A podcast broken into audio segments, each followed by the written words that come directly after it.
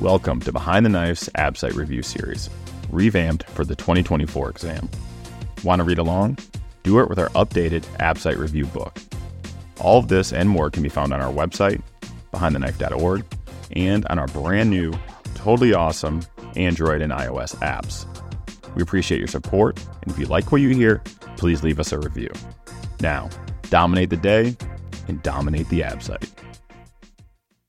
Behind the Knife would like to sincerely thank Medtronic for sponsoring the entire 2024 AbSite podcast series. Medtronic has a rich history of supporting surgical education, and we couldn't be happier that they chose to partner with Behind the Knife. Their sponsorship goes a long way in supporting us as we develop exciting new content. As surgeons, we know and love Medtronic for their trusted brands like Tri-Staple Technology, V-Loc Barb Suture, ProGrip Mesh, and LigaSure Vessel Sealing. With newer products such as the MaxTac motorized fixation device, the newest LigaSure XP Maryland, and the Sonicision curved jaw cordless ultrasonic device, Medtronic's impact extends well beyond the operating room. Medtronic's mission is engineering the extraordinary. With 90,000 plus people in over 150 countries, Medtronic is committed to accelerating access to healthcare technology, advancing inclusion, diversity, and equity, and protecting our planet. Learn more at medtronic.com. All right, welcome back to Behind the Knife. So, we're discussing critical care. I'm here with Patrick. So, one thing with critical care that I know it's a little deep dive here, but the things you want to know about formulas. So, we're going to talk about certain specific formulas, what their components are, and how, why they're important. So, Patrick, what's the the formula for oxygen delivery? Sure, this is cardiac output times the total amount of oxygen in the blood. And that is a detailed formula. We're going to go through it right now and then talk about it a little bit. So that's hemoglobin times the oxygen saturation times 1.34 plus PaO2 times 0.003. So what's really important to take away from that is that if you want to increase the total oxygen, you should really focus on increasing hemoglobin and or oxygen saturation, whereas dissolved oxygen, the PaO2, has very little effect on this. Right. And this is used a lot in the critical care and specifically within the ICU to explain a lot of processes within the body, which we're not going to go into specifically for the AbSite. But you should be aware, uh, like Patrick mentioned, if you want to improve your oxygen delivery, the easiest way to do that is to change your cardiac output, change your hemoglobin, or change your oxygen saturation. All right, Patrick, what's the formula for oxygen consumption? Right. So this is cardiac output times the arterial uh, oxygen minus venous oxygen. Right. How about extraction ratio of oxygen? Yeah. So this is oxygen consumed divided by oxygen delivered. Right. All right. Let's go into some important values that we see in the ICU and part of rounds every day. Uh, so central venous pressure. Yeah. This is a surrogate for the end diastolic right ventricular volume. Okay. Pulmonary wedge pressure also a surrogate, and this is for the end diastolic left ventricular volume. Okay, we talked about cardiac output. Well, what is it again? Stroke volume times heart rate. All right, and cardiac index. Yeah, so this is cardiac output divided by the body surface area. Okay, so let's move into some of the basis of most of critical care is the different types of shock. So we're gonna, I'm gonna give you a type of shock, and we're gonna see how that would affect your systemic vascular resistance, your filling pressures, and your cardiac output. So for hemorrhagic and hypo or hypovolemic shock, right? Yeah, so in this case, the systemic vascular resistance is up, right? Your extremities are being squeezed to deliver oxygen uh, to the important organs like your brain and your heart. The filling pressure, or the CVP, is going to be down. That's due to that low volume. And cardiac output will be down as well. Again, heart, cardiac output is heart rate times stroke volume. Stroke volume's going down with the, due to that blood loss. Right. And how about in cardiogenic shock? Okay. Again, systemic vascular resistance is up. Your filling pressures, or your CVP, or pulmonary capillary wedge pressure also up, right? The pump is busted here and uh, things are backing up in the system. And by definition, your cardiac output is going to be low. Good. And septic shock. Yeah. Or distributive so, shock. Yeah. And in this case, you know, we mentioned for hypovolemic slash hemorrhagic and cardiogenic, your SVR, systemic vascular resistance, is up. You're trying to move that blood to the central organs. In septic shock, your SVR is down. And that's due, all, due to all the bad humors from an infection causing those uh, vasodilation. And in this case, your filling pressures can be normal, can be low, and your cardiac output usually starts off high, and in later stages of septic shock, it's going to fall off when it can no longer, your heart can no longer compensate. Right. And then finally, neurogenic shock. Yeah, neurogenic shock is easy. Systemic vascular resistance, filling pressures, the CVP, pulmonary capillary wedge pressure, and cardiac output are all going to be down. Okay. So there's a great chart in our in the Absite companion regarding vasoactive drugs. We're going to talk about these drugs throughout the critical care portion here, but we're not going to go through each of them and the receptors, their actions, and all those other things. So we'll talk about them some more though. Yeah, and similarly, there's a great chart for hemorrhagic shock uh, as well, and we discuss this in detail in the trauma episodes. So let's go into each uh, type of shock, and these are very high yield. There's obviously a lot more in critical care that we could talk about for each one of these, but these are the questions that will come up uh, on the ABSITE. So for neurogenic shock, what vasopressors are typically used within neurogenic shock and why? Right. And so in neurogenic shock, you have an injury to the spinal cord and you lose vascular tone beneath that level of injury. And if your injury is high enough, specifically T1 through T4 sympathetic fibers with input to the heart, you can also have that paradoxical drop in heart rate. And in this case, we want to get that squeeze back. Okay. We start with by getting fluid resuscitating but also we need pressors typically, and most commonly that's phenylephrine or norepinephrine. Yeah, and then if you have a very high spinal lesion or injury, and you lose that inotropic effect that you would give a neurogenic shock, what other things could you add in? Yeah, that's where dopamine can be considered. Yeah. Okay, going forward with sepsis and septic shock. So, what scoring system do we use to identify patients with a suspected infection? This is specifically outside the ICU and then also those patients that have the greatest risk for a poor outcome. Yeah.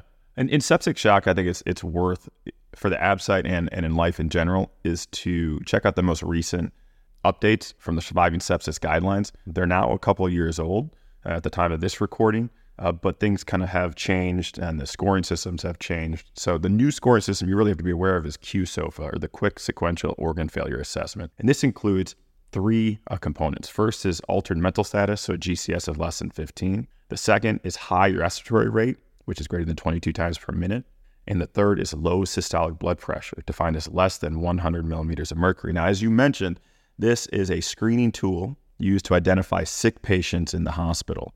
And that is certainly can pick up patients who have septic shock, but it's not necessarily uh, just uh, patients who have septic shock. Right, exactly. Yeah, so the QSOFA score is based off the sequential organ failure assessment or the SOFA score. This is another scoring system that will use to assess performance of several organs within the body. The higher the score, the higher the likely mortality. It is best to use the SOFA score when comparing patients and how to best allocate resources, which became uh, a thing during COVID, right? It allows for objective, quick triage. It is not really typically used as a screening tool, and it not should be. It should not be used as so. Right. And you're not going to need to know the components of the SOFA score for the test because there's tons of them. I mean, it's a big, a big score and it requires a lot of data. And so again, you want to know the Q SOFA, altered mental status, high respiratory rate, low systolic blood pressure. Right. All right. What is the definition of sepsis and septic shock? Sure. So the definition of sepsis is a life-threatening organ dysfunction due to dysregulated response to infection. Mortality rate for all comers is around 10%. Now that's a pretty broad definition. Sepsis shock, the definition for that's a little more clinically useful. The definition here is vasopressor requirement and lactate of greater than two despite fluid resuscitation. Okay. And for this subset of patients, mortality is much higher, which is around 40%. Yeah. And the things you will look at in your questions for the Absite is the early symptoms concerning for septic shock. And those are, can be listed out. So we have unexplained hypotension, temperature dysregulation, fever and or hypothermia, Sudden unexplained dyspnea, confusion, decreased urine output, excessive bleeding, metabolic acidosis, or jaundice. That's basically everything that can go wrong with your body. but those are the things you can look out for septic shock. All right, so we in critical care uh, and for the Absite, they do sometimes ask about diagnostic adjuncts. So, Patrick, what is procalcitonin and how do we use it? Sure, there's a whole bunch to unpack here that we're not going to get into, but procalcitonin, for the purpose of the ABSITE is best used as a guide for when to stop antibiotics. So when the procalcitonin level comes down and becomes more normal, that can be a time in which you stop antibiotics. It's best studied in folks with pneumonia. Okay. What can we use specifically for fungal infections? Sure, this is the 1 3 beta D glucan or BDG assay. Okay. All right, so moving into sepsis management. Now, there's you know multiple textbooks and papers written about how we should manage sepsis, but we dialed this down for the Absite. So, Patrick, walk me through um, the key points of managing a patient that walks into a sepsis. Right. And so the, the big three things you want to think of initially are getting that patient uh, antibiotics as soon as possible within one hour. You're to start broad spectrum antibiotics. You want to get some culture sent off, ideally before antibiotics are started, but you don't want to delay those antibiotics if that's the case. And you're going to fluid resuscitate. And you're going to specifically bolus with 30 cc's per kilogram of crystalloid if that lactate is above four this is highly controversial, but again, that 30 cc per kilogram bolus is what you want to know for the test. Right. And we also want to consider, especially if these uh, folks or, or patients are not responsive to fluid resuscitation, starting pressors and in the latest SCCM guidelines, considering starting pressors early. Yeah. Our number one pressor of choice is norepinephrine. Yeah, and you might see that come up on the ABSITE now, especially with that change from you know, late pressor initiation and they, intend to reduce that fluid therapy in the beginning. So you want to start pressors earlier now. So there are some adjuvant therapies. Uh, let's say we're failing and we are, have a concern about adrenal insufficiency and sepsis and septic shock. What things can we consider doing? Sure. This is steroids here, hydrocortisone 200 milligrams per day. You can uh, either give that out as a drip or 50 milligrams every six hours. We should also note that that's part of the indication is also uh, once you add that second vasopressor on, which in this case, the second vasopressor you should add after norepinephrine is vasopressin. If the patient's still not responsive, you want to consider starting uh, steroids. Right. And if you're if their ABSITE is bringing you a question on ad- adrenal insufficiency, mm. what would be the associated labs you want to look for in the question step? Yeah, this is a good one. Uh, low sodium, high potassium, and hypoglycemia are the main three that you'll notice and should kind of point you in that direction when it comes to adrenal insufficiency. Okay. And finishing out sepsis management, what about glucose control? Also highly controversial, but I think most institutions have the, they use this type of approach to this now. Yeah. Glucose of less than 180. Oh, yeah. Mm-hmm. So tight glucose control has been associated with wor- worse outcomes in general. Okay, moving on to cardiogenic shock. What vasopressors are likely to be beneficial in cardiogenic shock? Yeah, again, review that the vasopressor and inotrope table for all the details, but we can use epinephrine, dobutamine, and or milrinone, as these all have a direct effect on cardiac contractility. Okay, moving on to respiratory failure. John, what are type 1 and type 2 respiratory failure? Yeah, so type 1 is hypoxemic respiratory failure, where you have a PaO2 of less than 60. Yeah, and type 2? Type 2 is hypercapnic plus or minus hypoxemia. So that's where you have a PaCO2 of greater than 50. Sure. Uh, so, what are, uh, well, I guess I should say there's a number of different potential causes for hypoxia in a hospitalized patient. Let's go through a few of these. So, you often hear this term VQ mismatch. What are some of the clinical syndromes that lead to VQ mismatch? Yeah, if you see VQ mismatch pop up, uh, they might give you a scenario with that. You would be thinking pleural effusion, PE, pneumonia, or phrenic nerve paralysis. And the highest uh, of that list is definitely PE for VQ mismatch. Yeah. So, how about alveolar capillary membrane abnormalities? Yeah, that's a mouthful, but you want to think of emphysema, interstitial lung disease, pulmonary contusion, pulmonary edema, or early ARDS. Yeah. So alveolar capillary membrane abnormalities, the highest on that are going to top that list is ARDS and or pulmonary edema. How about small airway obstruction? Here you would be thinking about pulmonary edema, asthma, and COPD. Yep. COPD and asthma at the top of that list versus large airway obstruction. That's where you have to worry about a mass, such as thyroid or thymus, tracheomalacia, hematoma, or angioedema. Right. So angioedema or something pushing on the airway. Patients who have altered compliance can also uh, have hypoxia. What, what are some things that lead to altered pulmonary compliance? Yeah, here you would have restrictive lung disease, rib fractures, pulmonary contusions, pneumothorax, or morbid obesity. Anything that doesn't allow your lungs to expand. That's right. And a few other testable topics include oxygen transport abnormalities, and or poisoning of the cellular oxidation enzymes. So what are the oxygen transport abnormalities, John? Yeah, so you have carboxyhemoglobinemia and methemoglobinemia. Yeah, and then the oxidation enzymes getting all screwy. Yeah, cyanide toxicity. Right, you need to think about. Sure, these are high yield topics. Let's start with carboxyhemoglobinemia. So this is exposure to carbon monoxide from a fire within enclosed space. Remember that carbon monoxide has 240 times the affinity for hemoglobin compared to oxygen. So patients will present with headaches. Uh, they'll be nauseous, dizzy. In more extreme cases, they could have seizures or present in a coma. And so you can diagnose this by looking at a blood gas and checking the carboxyhemoglobin levels. Normal is around 3%, Normal for smokers, though, is around 10%. And interestingly, pulse oximetry cannot differentiate between carbon monoxide and oxygen. And so your SpO2 is actually going to be normal. And treatment in this case is oxygen and to slowly displace that carbon monoxide. Next is methemoglobinemia. This is when your iron um, atom goes from 2 plus to a 3 plus state or is oxidized. And this can either be uh, congenital or acquired.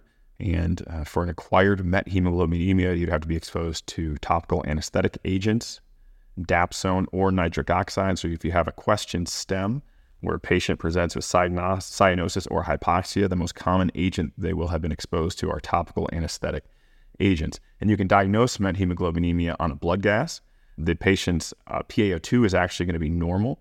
And the other thing that's going to give it away in your question stem is that for methemoglobinemia, your pulse oximeter is going to read 85%, regardless of the patient's oxygen saturation. And treatment here is methylene blue. And last is cyanide. And so, cyanide secondary to uh, fires or exposure to fires, especially industrial type situations. And so, the question stem would likely be an industrial fire. And this cyanide interrupts oxidative phosphorylation, and this results in anaerobic metabolism and a rise in lactic uh, acid levels. And so, that high lactic acid is key to the diagnosis. Patients will present with headaches, dizziness, they have arrhythmias, they can also have liver and renal failure, and interestingly, this almond odor to them. Mm-hmm. So that's another key, something maybe uh, present in the question stem. And for diagnosis, you want to see that lactic acid level up, and you can check a cyanide level. Although this is time uh, dependent, depend, uh, depending on when the patient was exposed. And so we're going to treat based on clinical suspicion. So right up front, and we're going to give uh, the patient either a Cyanokit uh, or other forms of hydroxocobalamin. All right, let's move on to ventilator settings and management we should say that this is a very uh, kind of low level review that's ABSITE appropriate. And so, John, how does the ventilator cause lung injury? Yeah, so ventilator induced lung injury is caused by increased volumes, increased pressure leading to barotrauma, and eventually oxygen toxicity. Yeah, so volutrauma, barotrauma, oxygen toxicities. All right, let's talk oxygenation and ventilation. So, what are some of the things we can do to affect oxygenation? Yeah. So things on the ventilator we can change. I can change your FiO2, your PEEP, and your mean airway pressure. Okay. How about ventilation? The two you're looking for here are respiratory rate and tidal volume. Right. And if you multiply respiratory rate by tidal volume, that is your minute ventilation. So we have a bunch of different pressures, right, that we follow on the ventilator. Uh, let's go through a few of those, John. What's peak pressure? So that reflects the pressure in the large airways. Okay. Compare that to plateau pressure. Plateau pressure reflects the alveolar pressure. And the only way to get a plateau pressure is to do an inspiratory pause to allow the pressures to equivalate. Right. And so, what if there's a big difference between the peak? Let's say our peak is really high and our plateau is pretty decent. Yeah, so then we have to be thinking of a large airway obstruction or a bronchospasm. Right. So, something in the actual uh, airway that could even be a clog or gunk in yeah. the ET tube, right? Uh, what if the peak pressure and the plateau pressure are both high? Here we'd be thinking of alveolar lung disease, which uh, you'll see most commonly with ARDS. Okay, John, if plateau pressure is measured with an inspiratory pause, then what is measured with an expiratory pause? Yeah, that would give you your total PEEP. All right, so moving on. So ventilation modes can vary by institution and different types of ventilator. All right, John. So this is a real challenge to break down and to talk about on a podcast. We're going to keep it very, very simple. We're going to focus on three different modes. The first would be volume control. Second is pressure control. And third are spontaneous uh, pressure supported breaths. So let's start with volume control.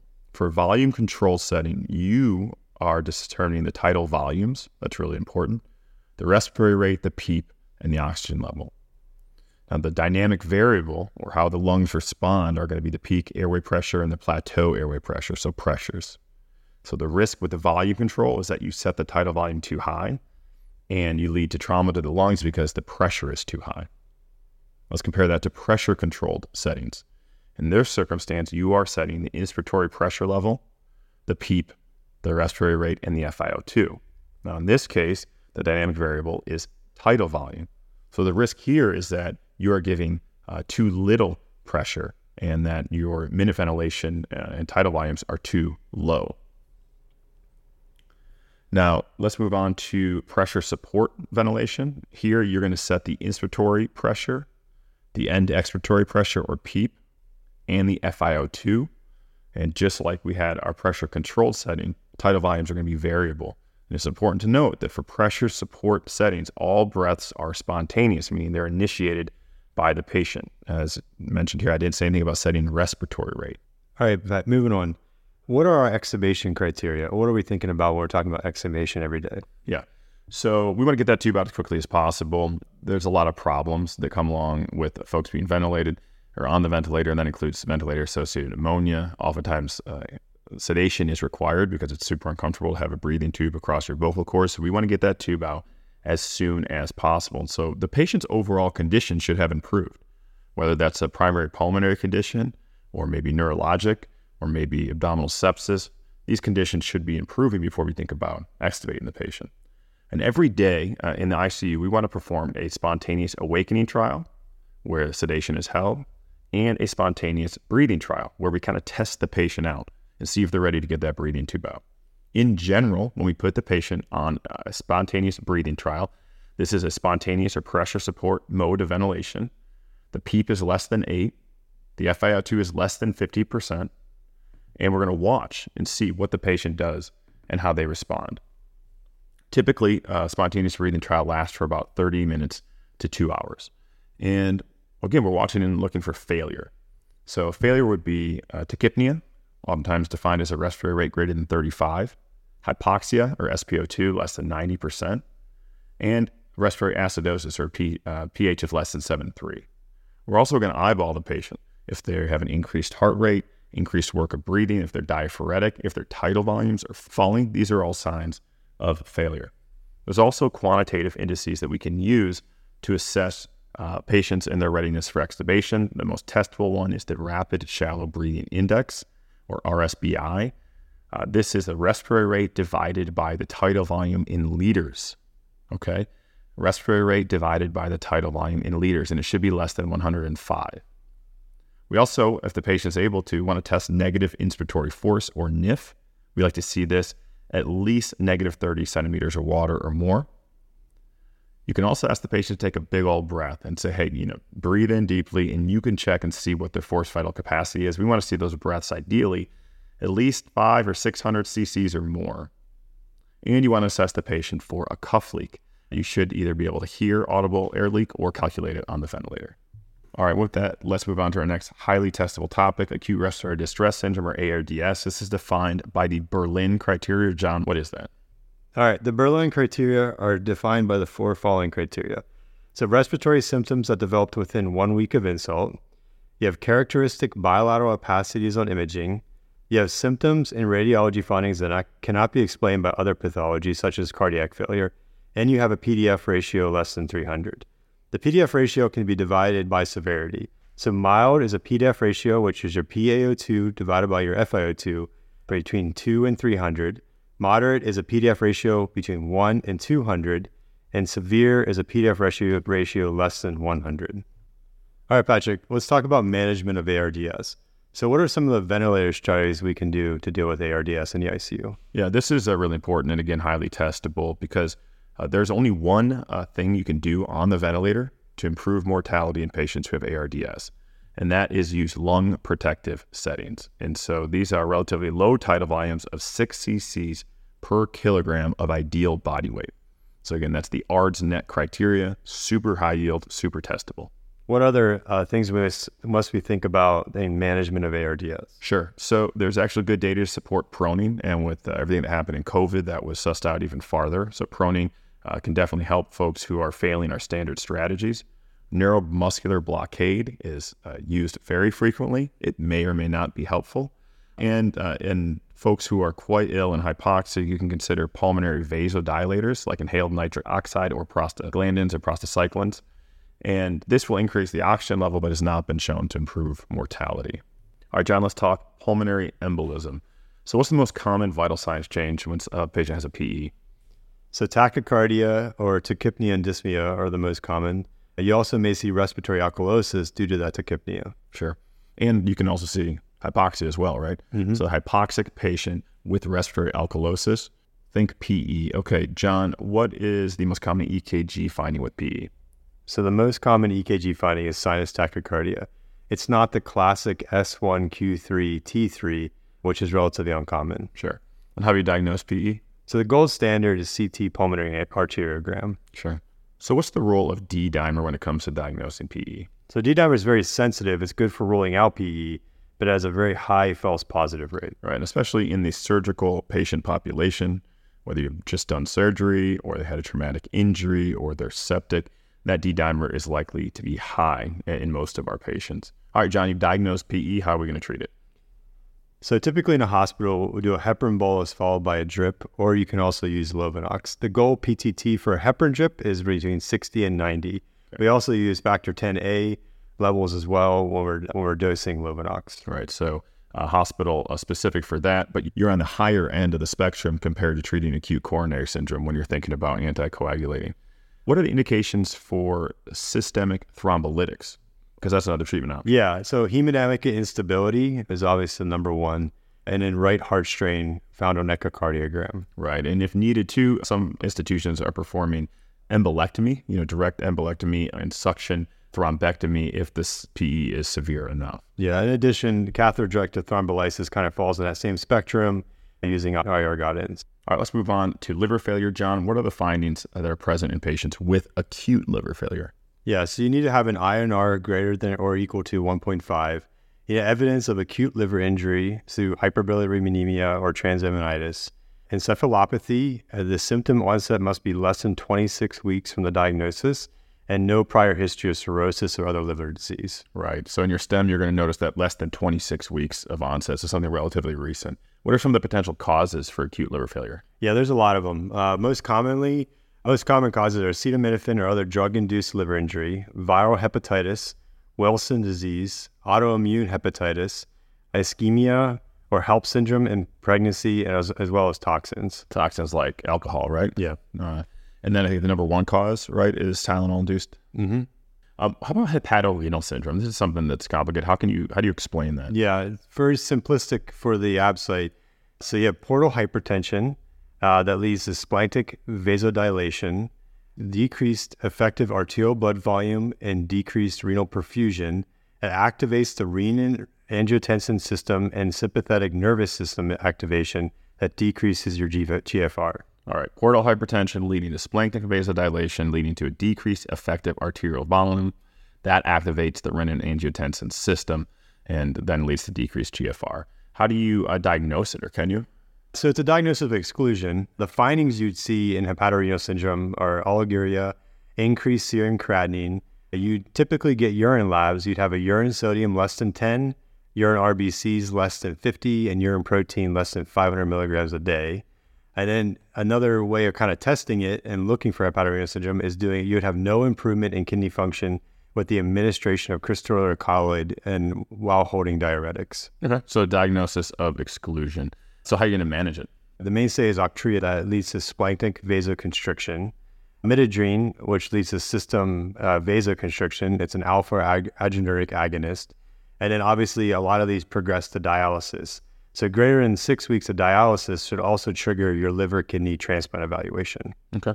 All right, let's talk about endocrine dysfunction. So, how should steroids uh, be managed perioperatively? So, specifically, let's say I have a patient who's been on less than three weeks of steroids and or less than five milligrams a day of, of prednisone. Yeah, so high yield stuff here. So no additional glucocorticoids perioperatively are needed. Right. So then if we go long term steroids, so greater than uh, three weeks, or at higher doses, more than five milligrams per day of prednisone, those patients can be at risk for adrenal uh, insufficiency. And so we think about stress dose steroids. Uh, John, what are stress dose steroids? How would you? Yeah, we it, it changes based on the if it's a major or minor procedure, right?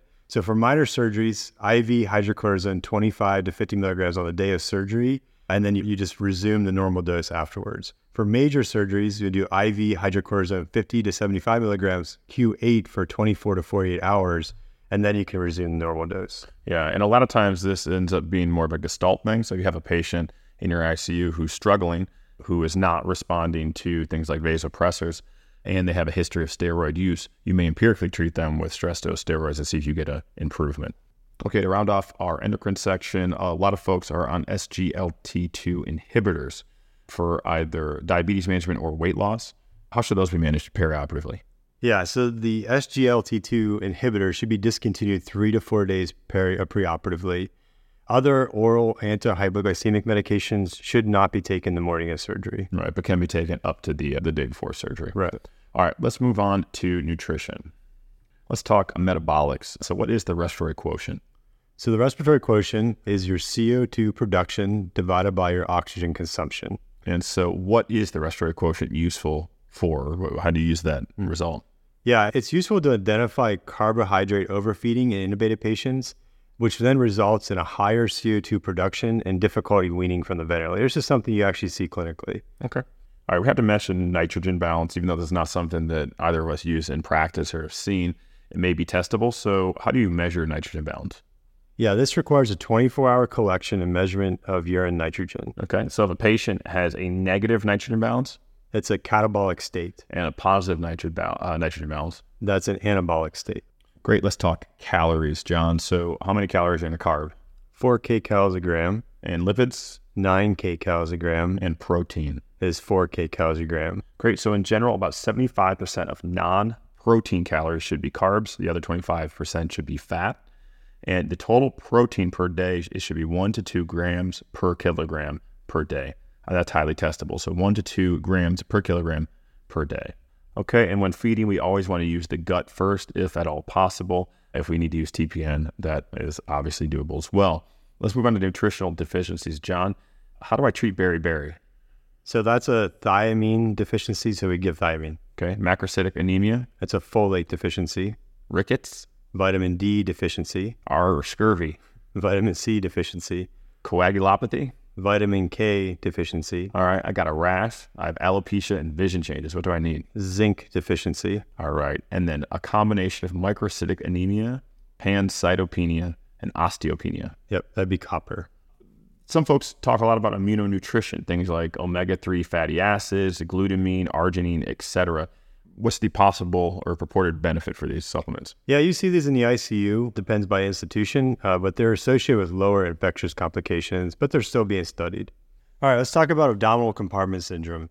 Patrick, what is intra-abdominal hypertension? Okay, intra-abdominal hypertension is an intra-abdominal pressure that's greater than 12 millimeters of mercury. The normal intra-abdominal pressure should be less than five. Okay, how is this different and than abdominal compartment syndrome? Sure. So abdominal compartment syndrome is a pressure, intra-abdominal pressure greater than 20. We measure this usually using a Foley catheter, but greater than 20 plus organ failure. Right.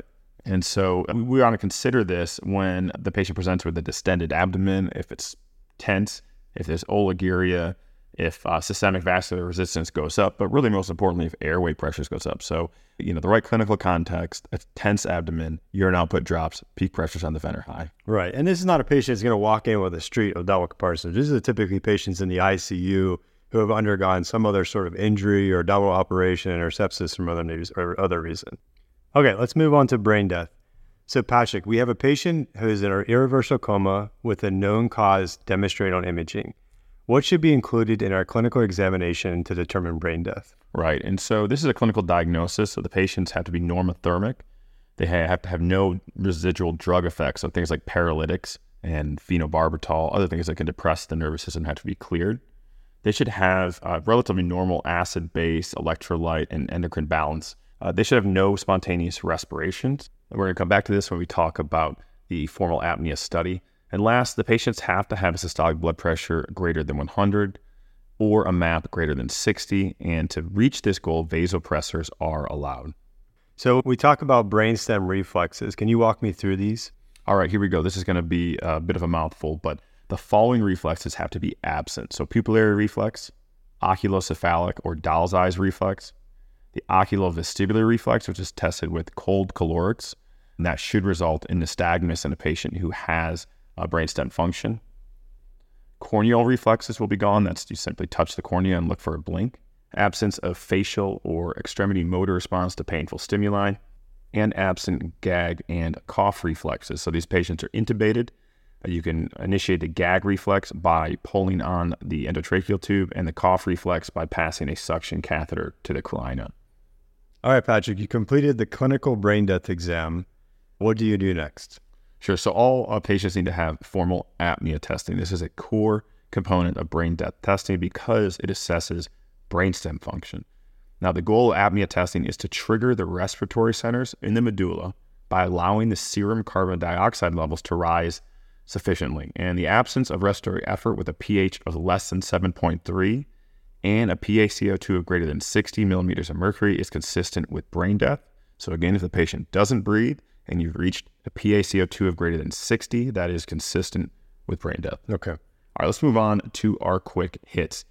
John, uh, hypotension associated with bradycardia and warm extremities. Okay, so this is neurogenic shock, and you have loss of supraspinal control of the sympathetic nervous system.